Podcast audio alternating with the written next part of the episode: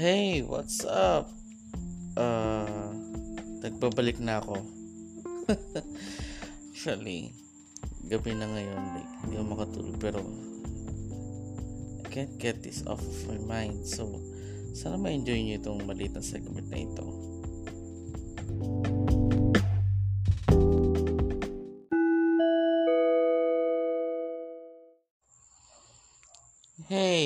Guys, um sige, simulan ko na to.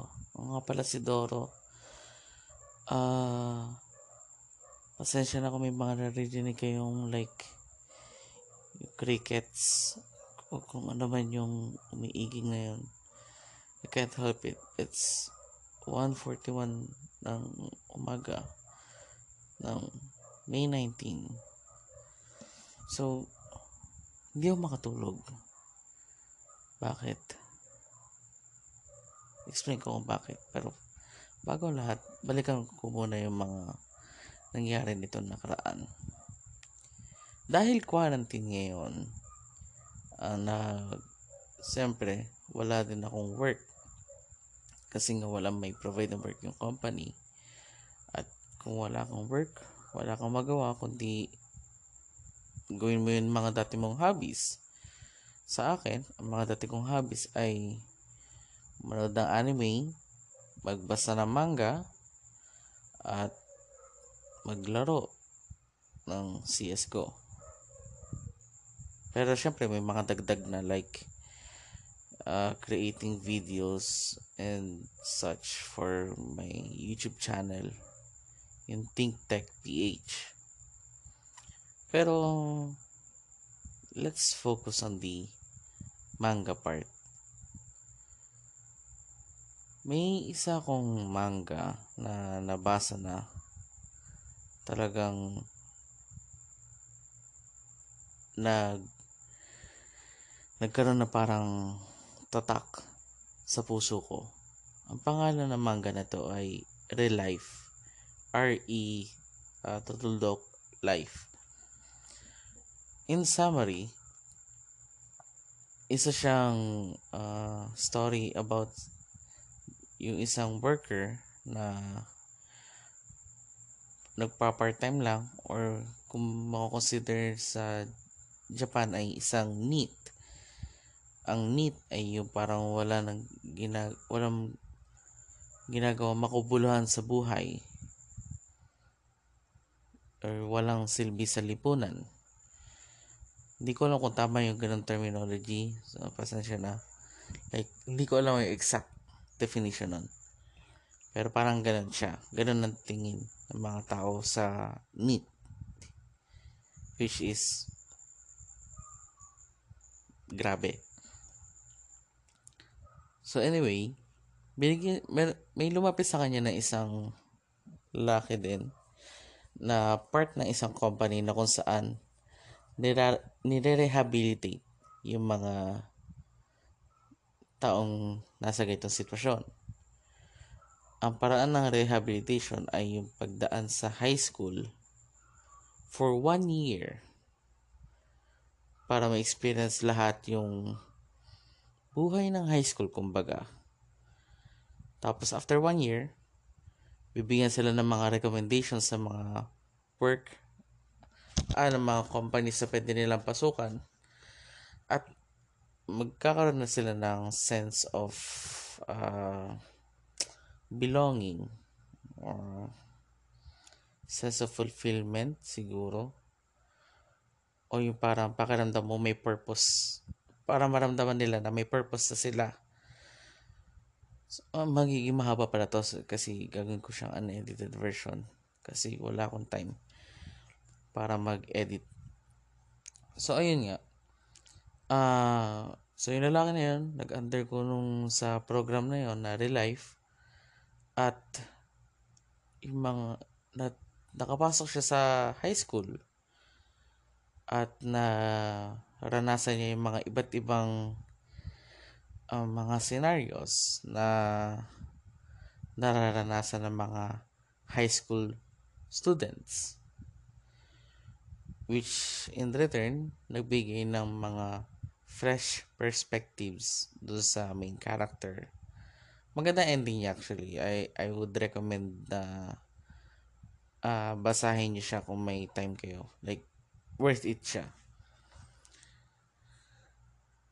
So, dahil dun, like,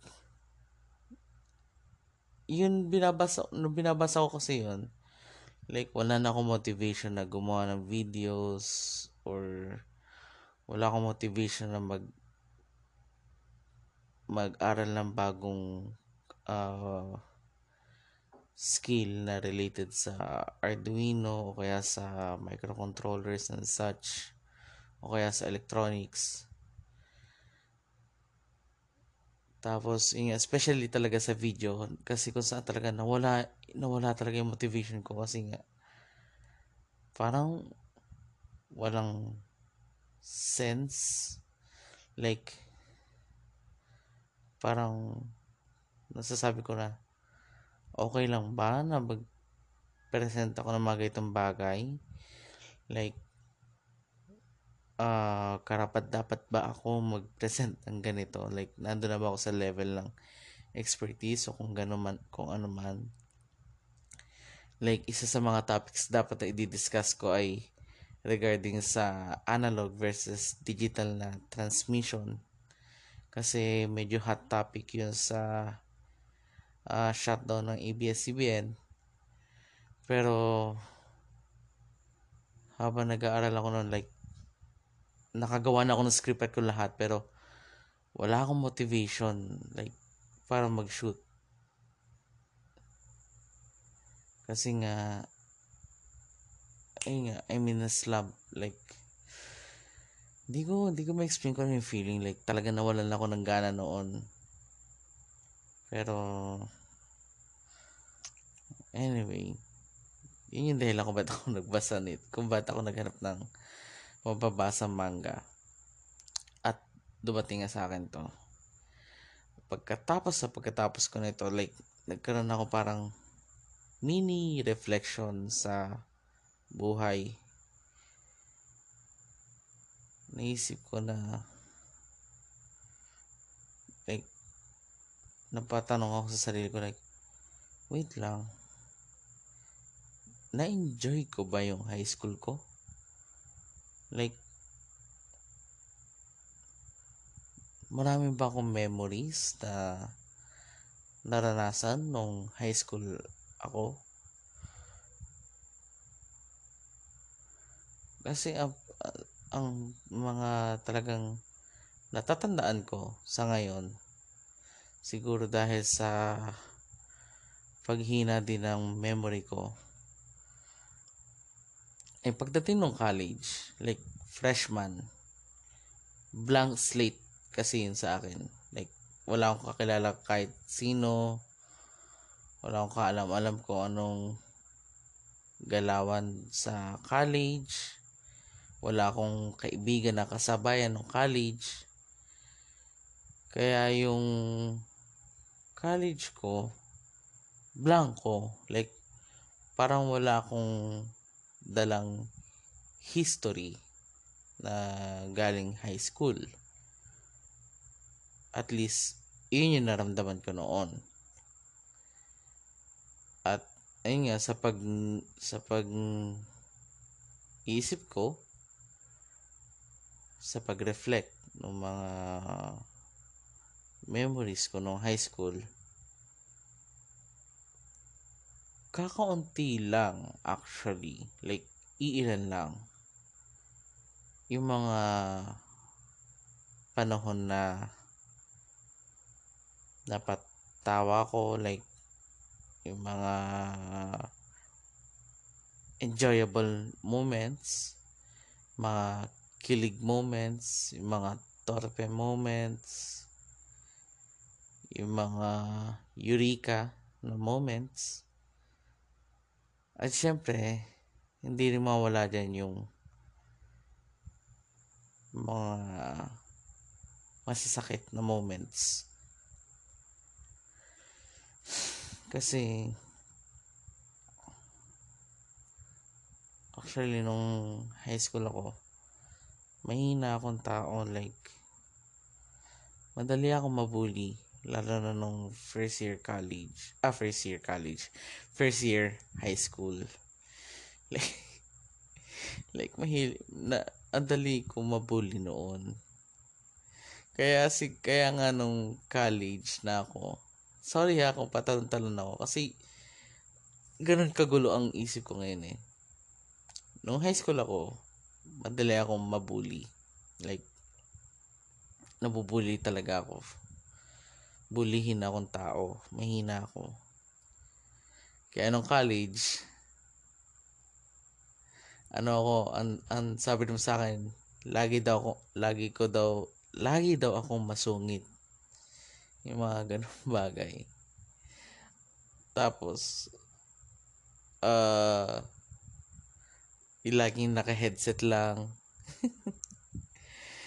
Ganun ako nung college. Yung headset guy. Si Kuya Headset. Yun. Yun. Tanda ko, tanda ko. Kung nakikinig ka nito, kilala mo kung sino ka. Pero, hindi ko naman alam kung makikinig siya dito eh. So anyway, yun nga, balik tayo ng high school. Kukunti lang ang memories ko sa kanya. Unlike siguro sa mga naging kabatch ko nung high school na enjoyable sa kanila yon sa akin mm, okay naman pero yeah ang, ang daming blanco ang daming blanco siguro kung pipilitin ko pipilitin ko alalahanin maaalala ko eh pero nandun yung side ko na parang hindi ako hindi ako comfortable na maalala lahat. Kasi alam ko may mga tinatago ako na kung nakaraan na ano eh. Na talagang kinalimutan ko na eh. So, ayun. Pero,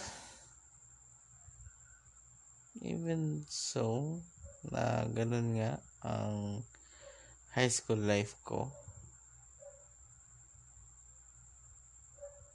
Hindi mo mapipigilan itanong sa sarili mo eh kung what if itong ginawa mo, what if ganyan ang ginawa mo, magiging mas successful ka ba? Magiging matalino ka? Magiging iba ka? Kumbaga,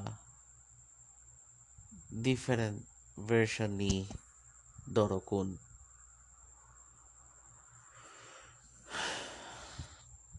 First year college, first year college ako na college, see? College ako na college kasi nga, most, mostly, naalala ko college. Like, hindi ako enjoy sa high school. May mga masasaya moments, yes. Pero, not all memorable.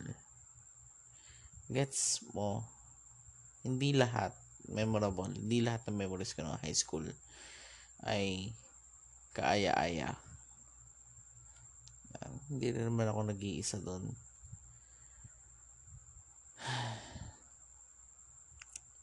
First year high school ako, nagkaroon ng programa ang school namin regarding sa special science class or SSC.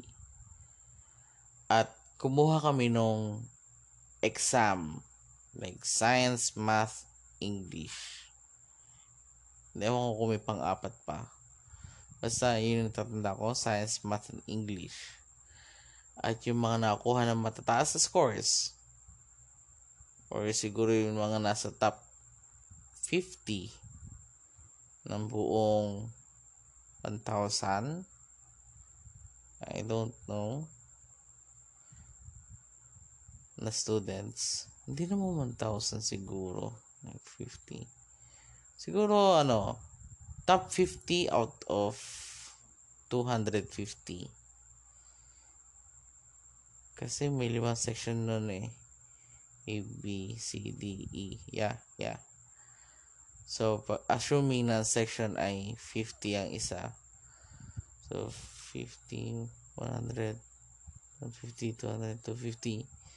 So, 50, top 50 students out of 250 ay pasok sa special science class.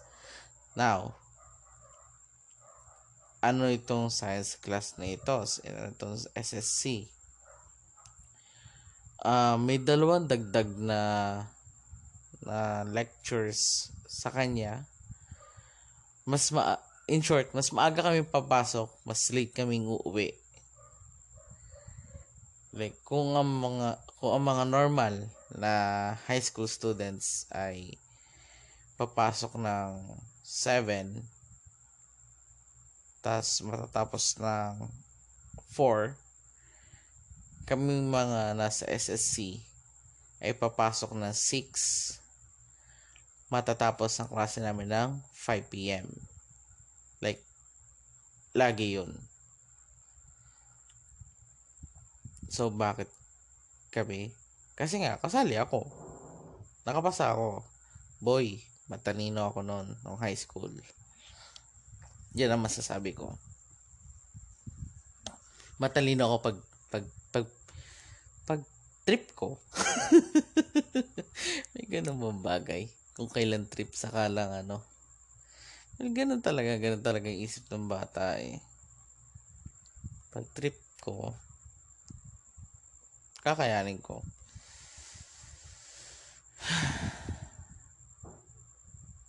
Siguro nung naging science class din ako, um, sa ako na ililive yung love story part nung buhay ko nung high school kasi medyo ano yun eh, um, malabo malabo ang memory ko regarding doon. Pero may, may mga simple parts na naalala ko no first year. Uh, isa na rin, isa na yun ay yung dati kong regular class or regular section ay binibisita ko pag lunch break o kung ano nakikitambay ako doon at meron pa akong diary like may maliit akong notes like regarding Ah, ito na discuss no ano. Kasi ito yung nakalagay sa blackboard nila. Ito yung na-discuss sa subject nila. Ah, okay. Ganun, ganun ako. Feeling ko, yabang ko na naiinis ako sa sarili ko. Ah! Ah, bakit ko ginagawa yun? Like, ewan ko ba? So, bakit ako tumatambay sa regular section? Kasi nga, hindi ako fit sa special science class. Like, wala akong naging tropa doon. Well, meron. Si John Paul. Uh, si John Paul yung best friend ko. So, yeah. So, yun nga. Uh, siya lang yung naging ka-close ko doon kahit pa paano. Oh my God, I don't remember kung nandun talaga siya. Pero alam ko nandun siya eh. Oo, tanda ko nandun siya. Tsaka isa pa si si Singgit. hindi ko hindi ko alam kung pwede ko sabihin pangalan. Sasabihin ko na nga si yun kasi pangalan niya eh, kasi makikilala kagad siya eh, kung sino siya eh. Pero para kay ko, okay lang yan. Si Jim. Yan. Jim, si Jimi Hendrix. So, si Jimi Hendrix, at si John Paul, like, mas close ako kay John Paul kaysa kay Jimi Hendrix. Pero, yun nga, yun yung mga naging ka close ko doon. Tsaka yung hindi, hindi ko naging close yung isa. yung crush ko. Ewan ko, ewan ko kung ka-close ko siya. Basta crush ko siya noon. So, ayun nga. Uh, in short, hindi ako nag-enjoy no special science class. Like, buong first year. Uh, lalo na, lalo na yung first year kasi subject ng uh, subject ako sa bullying talaga noon eh. Like, hindi ko na-enjoy talaga yun eh. Uh, almost na napag-isipan ko na lumipat na sa public high school. Kasi hindi ko hindi ko kinaya like talagang distracted ako sa sa pag-aaral ko.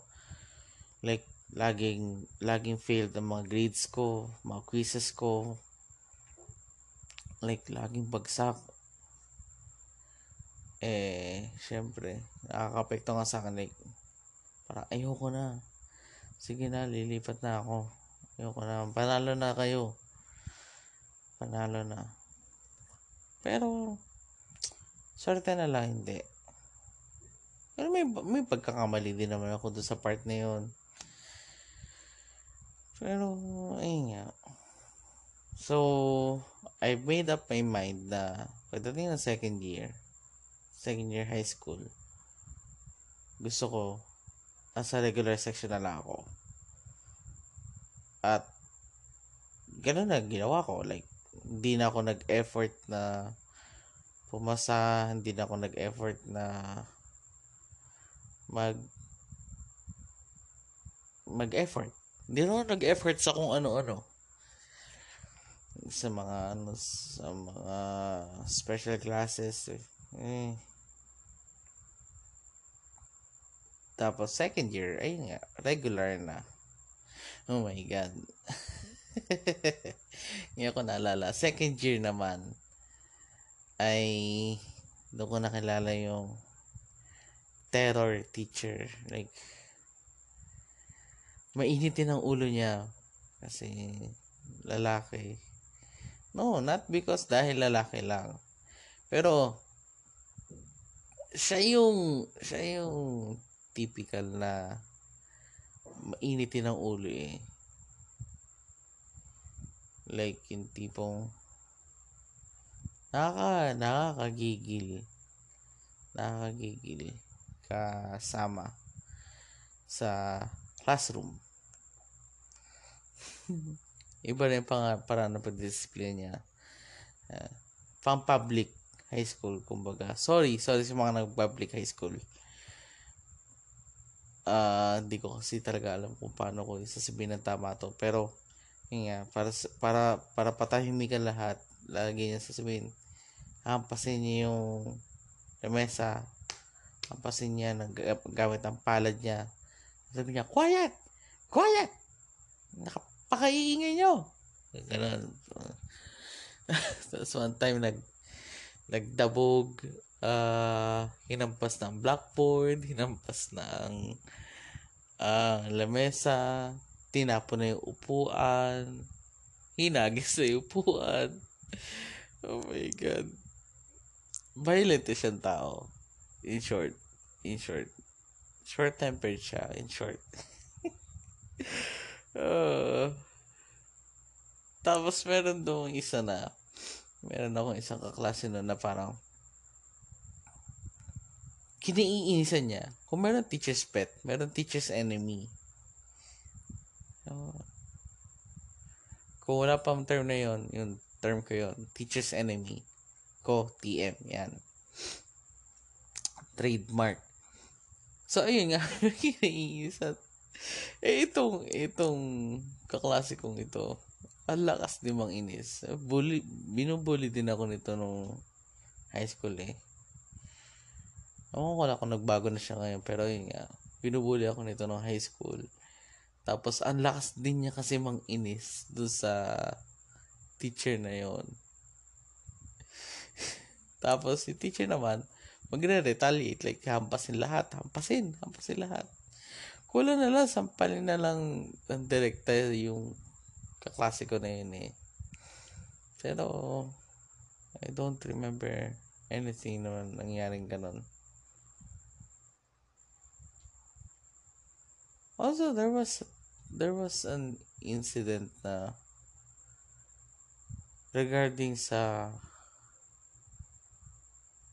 nawawalang pera. Like, yeah, tanda ko, tanda ko din, sec, tanda ko second year din yun. Magkasabay yun eh. Like, pinatawag kami sa guidance counselor.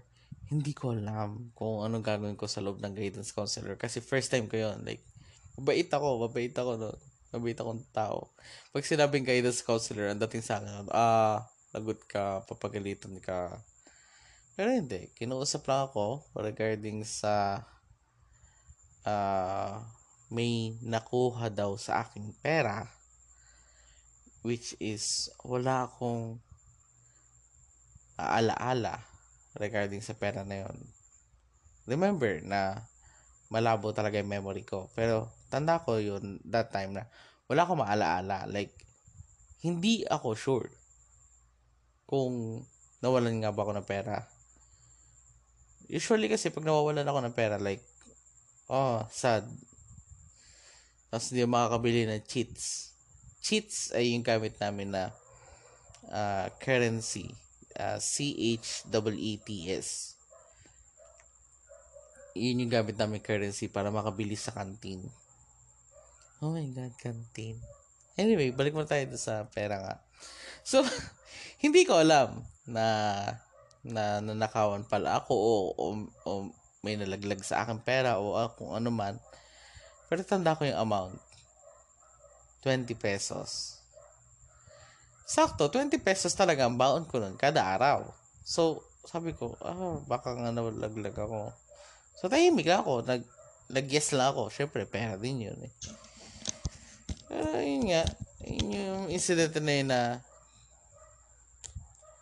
hindi ko rin matandaan kung bakit nagkaroon ng ganon. Pero, um, yung, yung kaklasiko na sinasabihan na na na kinuhanan ako ng 20 pesos ay okay naman yan. Okay naman siya ngayon. Tutusin.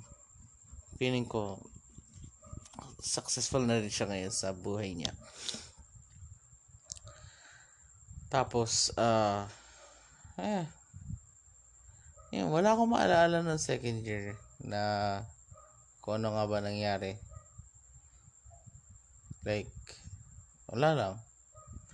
Ano na siya, isang, isang, isang taon na na lumipas. Ano kung magagano. Kasi nga, terror teacher, kung ano na mga insidente, ano pa, bullying. Then comes uh, third year. Third year ay yung panahon na medyo masigla ko. Bakit?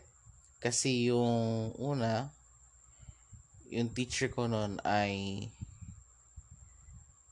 magaling. Like, ang galing niya talaga.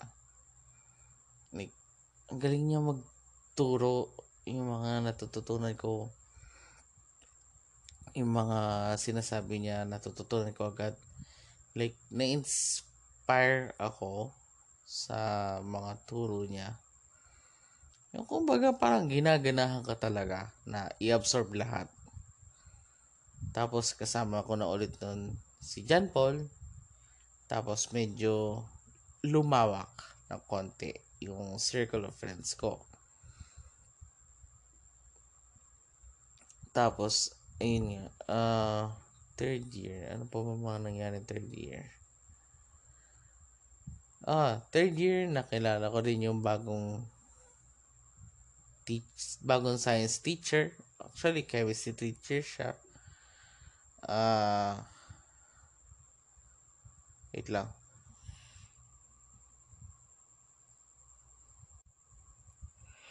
So, actually, chemistry teacher siya no, noon, noong time na yun. So, na-inspire din ako mag-take up ng chemistry. Like, dami ko din natututunan regarding chemistry.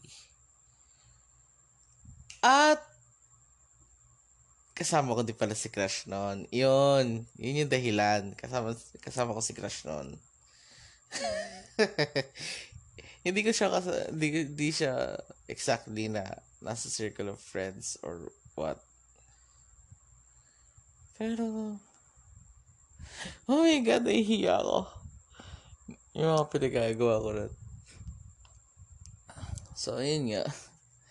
Tapos, um, masaya din yung panahon na yun kasi na-involve ako sa Science Investigatory Project o SIP na kung saan gagawa, mag-iisip kami ng mga topics na related to science makakatulong sa tao. Like, gagawa kami ng bago invention. Magagaling ang mga science, mga nasa SSC pagdating doon. Magagaling talaga. Uh, habang ako naman, eh, ayun lang. Konting konting kabot lang. Yay! Nasa City Division. Tapos, tapos na.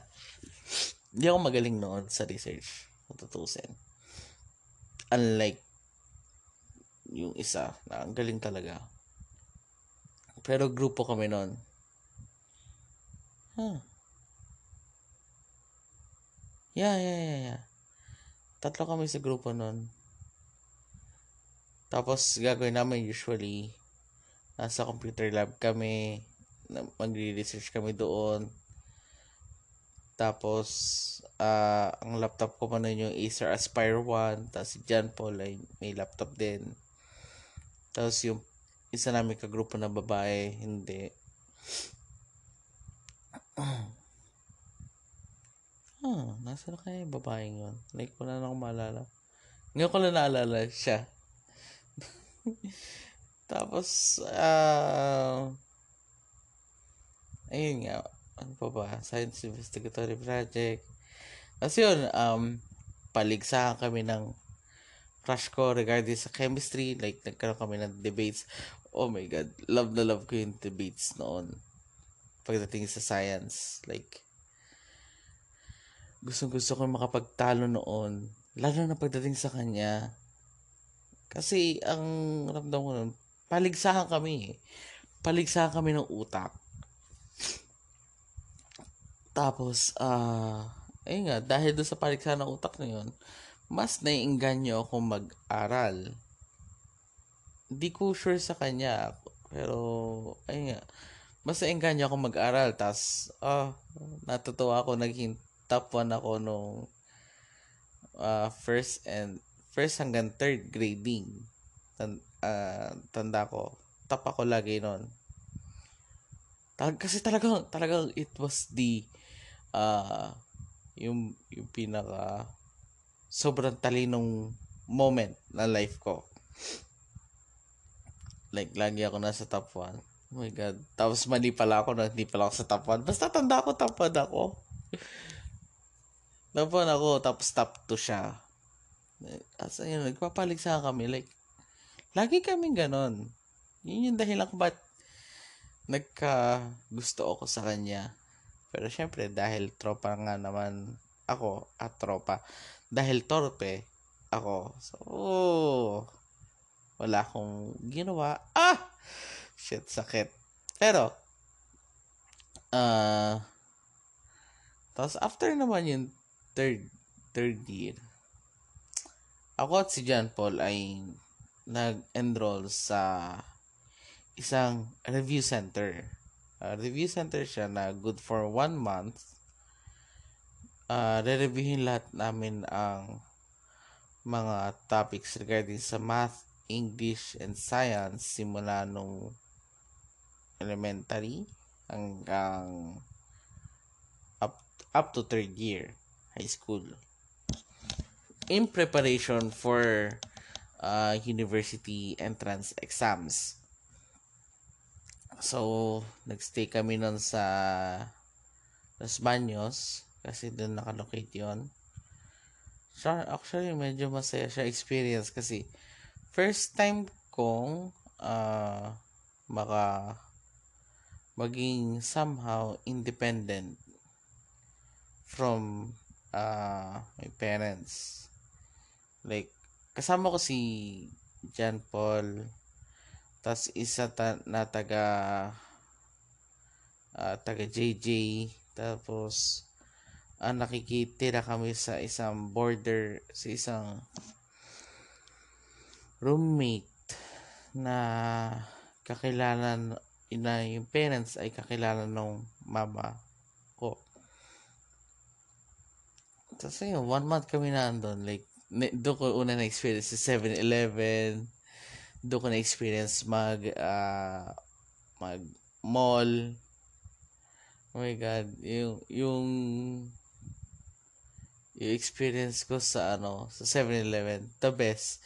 Like, kasama ko si John Paul noon. Doon ko unang naranasan yung, yung soft drinks na nasa cup. Tapos ikaw yung magsasalin. My God. Nung bata kami, hindi kami pinagsasoft drink si mama. Kaya nung nakita ko yon yung, yung machine na yun, it was like, oh, yung gano'n, like, like, may mga ilaw na lumalabas sa kanya. Yung kumbaga, may usok-usok pa, parang galing langit. Tapos, ito pa, iba't ibang flavors ng soft drinks. Like, merong uh, Pepsi, merong Mountain Dew, merong Mag Root Beer, may Gatorade din. Okay? At saka may Mirinda na orange. So, ako, itong excited, kumuha ako ng pinakamalaking 32 ounce na size. Tanda ko presyo nun nasa 33 pesos o 34. Siguro 33. Basta ganun, 33 pesos, 32 ounce. O 32. Tama, 32. Kasi, tanda ko, piso per ounce. Sabi ko, uy, piso per ounce lang. So, masaya masaya ako nun. So, masaya masaya ako noon na nakakabili ako ng ganun. So, ginawa ko, ah, ah, paano ba malalagyan to? So, yung pala, sa gitna may ice. Pero hindi ko muna nilagyan ng ice. Ginawa ko, naglagay ako Pepsi, tapos, ah, saka ice. Tapos, napasin ko, wait lang. Ibig sabihin ba nito, pwede akong maghalo-halo ng soft drinks? Boom! Idea! So, ang ginawa ko, niyaya ko rin si John Paul, tsaka yung taga JJ, hindi ko maalala ang pangalan niya. Ah, ang tawag dito? Ah, ginamit gamit yung 32 ounce na may lamang Pepsi at saka konting yelo. Lahat nilagyan ko. Lahat nilagyan ko ng soft drinks. Wait lang. Wait lang, bigla ko sinipon. Anyway, ayun nga. Lahat ng lahat ng soft drink brands. Wait lang. Lahat ng soft drinks brands tinigman ko. Nilagay ko. Pepsi, Mountain Dew, Mirinda, root beer. Ah, na may konting orange. Tsaka may Pepsi Blue. May Pepsi Blue pa noon. Oo, may Pepsi Blue pa noon. Nilagyan ko din ng konting ganon. Oh my God. Na may konting Gatorade. Tapos, ano yun? Punong-puno yun. Ta- Siyempre, may ice din. Ah, hindi pa marunong mag-measure ng tamang amount of ice. Pero, I want my drinks to be ice cold talaga. So, ayun. Punta sa cashier. Binayaran. Tatlo kami. Tatlo kami naka ganon. Oh my God. Masaya moment yun. Kasi talaga, niyaya ko sila. Tapos sila, sige, go. Masaya. Ang saya nun. eh di inom ako. Inom. In- Inom kami habang naglalakad. Ah, usually kasi, every after, pag ang transportation namin ay lakad lang lagi. Lagi kami naglalakad papunta at pabalik ng uh, review center. Kasi, uh, lapit lang. Yata. Tanda ko, lapit lang. So, hindi ko natanda yung daan ngayon papunta doon. Pero, yun, as far as I can remember, malapit lang siya para sa akin. Pero pwede rin kami mag-tricycle kung gugustuhin namin. Pero ang mahal ng tricycle na rin, like 20 pesos. Ganon. Anyway, ayun nga. Tapos, darating kami sa uh, apartment. Wala kaming susi. Naiwan yung susi doon sa loob. Buti na lang may contact kami doon sa isa sa mga roommates. Yung sa pinaka-roommate namin na babae din. Buti na lang talaga meron meron kaming contact number sa kanya. Kasi kung hindi maghihintay kami doon ng matagalan. At wala. Ah uh, actually may iba nagpapasok sa amin eh. Nag-doorbell lang kami. Nag-doorbell na doorbell tapos pinapasok kami na parang pinaka ah uh, tagapag-alaga nung nung nung lahat ng units doon. Caretaker ng units doon yun. Pinapasok lang kami tapos doon kami umupo sa may duyan. Uh, ang duyan na yun ay yung may bubong. May bubong siya uh, tapos sa loob nun kasya ang apat na tao dalawa-dalawa magkaharap Then, may lamesa sa gitna. Then, pwede mong iswing yun eh. Ganon, ganon style ng uh, duyan. So, habang naghihintay kami, dun, dumating yung pagsisisi ko na, ah, dapat hindi ako minom na sobrang dami kasi ihing, ihing, ihina ako noon. Buti na lang, sumapit ang alas 5 ng hapon, uh, ah, 5.30 pala, siguro. Sa tanda ko mga 5.30 yun eh. Dumating na yung roommate namin na may dalang susi. Yay! Tapos ayun, ah, ganun yung buhay namin doon.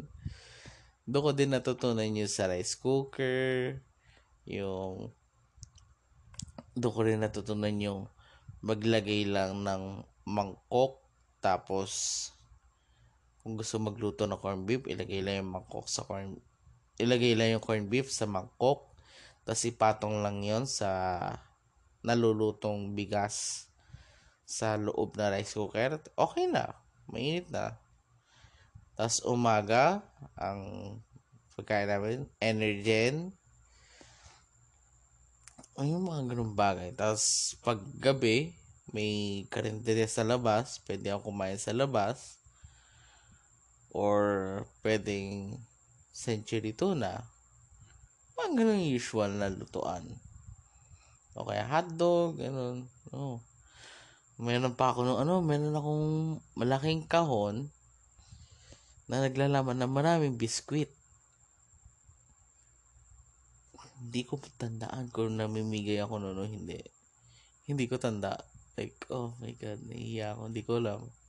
Hindi ko tanda. Pero ganun ako kaalaga ng parents ko noon. Meron akong kahon, isang kahon na puro biskwit. Puro biskwit, energy, at kung ano-ano pa. At masaya din ako nanonood ng TV tuwing hapon. Mga ganong bagay. Masaya na ako sa ganon. Then, ayun, fourth year. Fourth year high school. Doon ko naranasan na makapunta sa makasakay na eroplano papunta sa Palawan dahil sa Science Investigatory Project.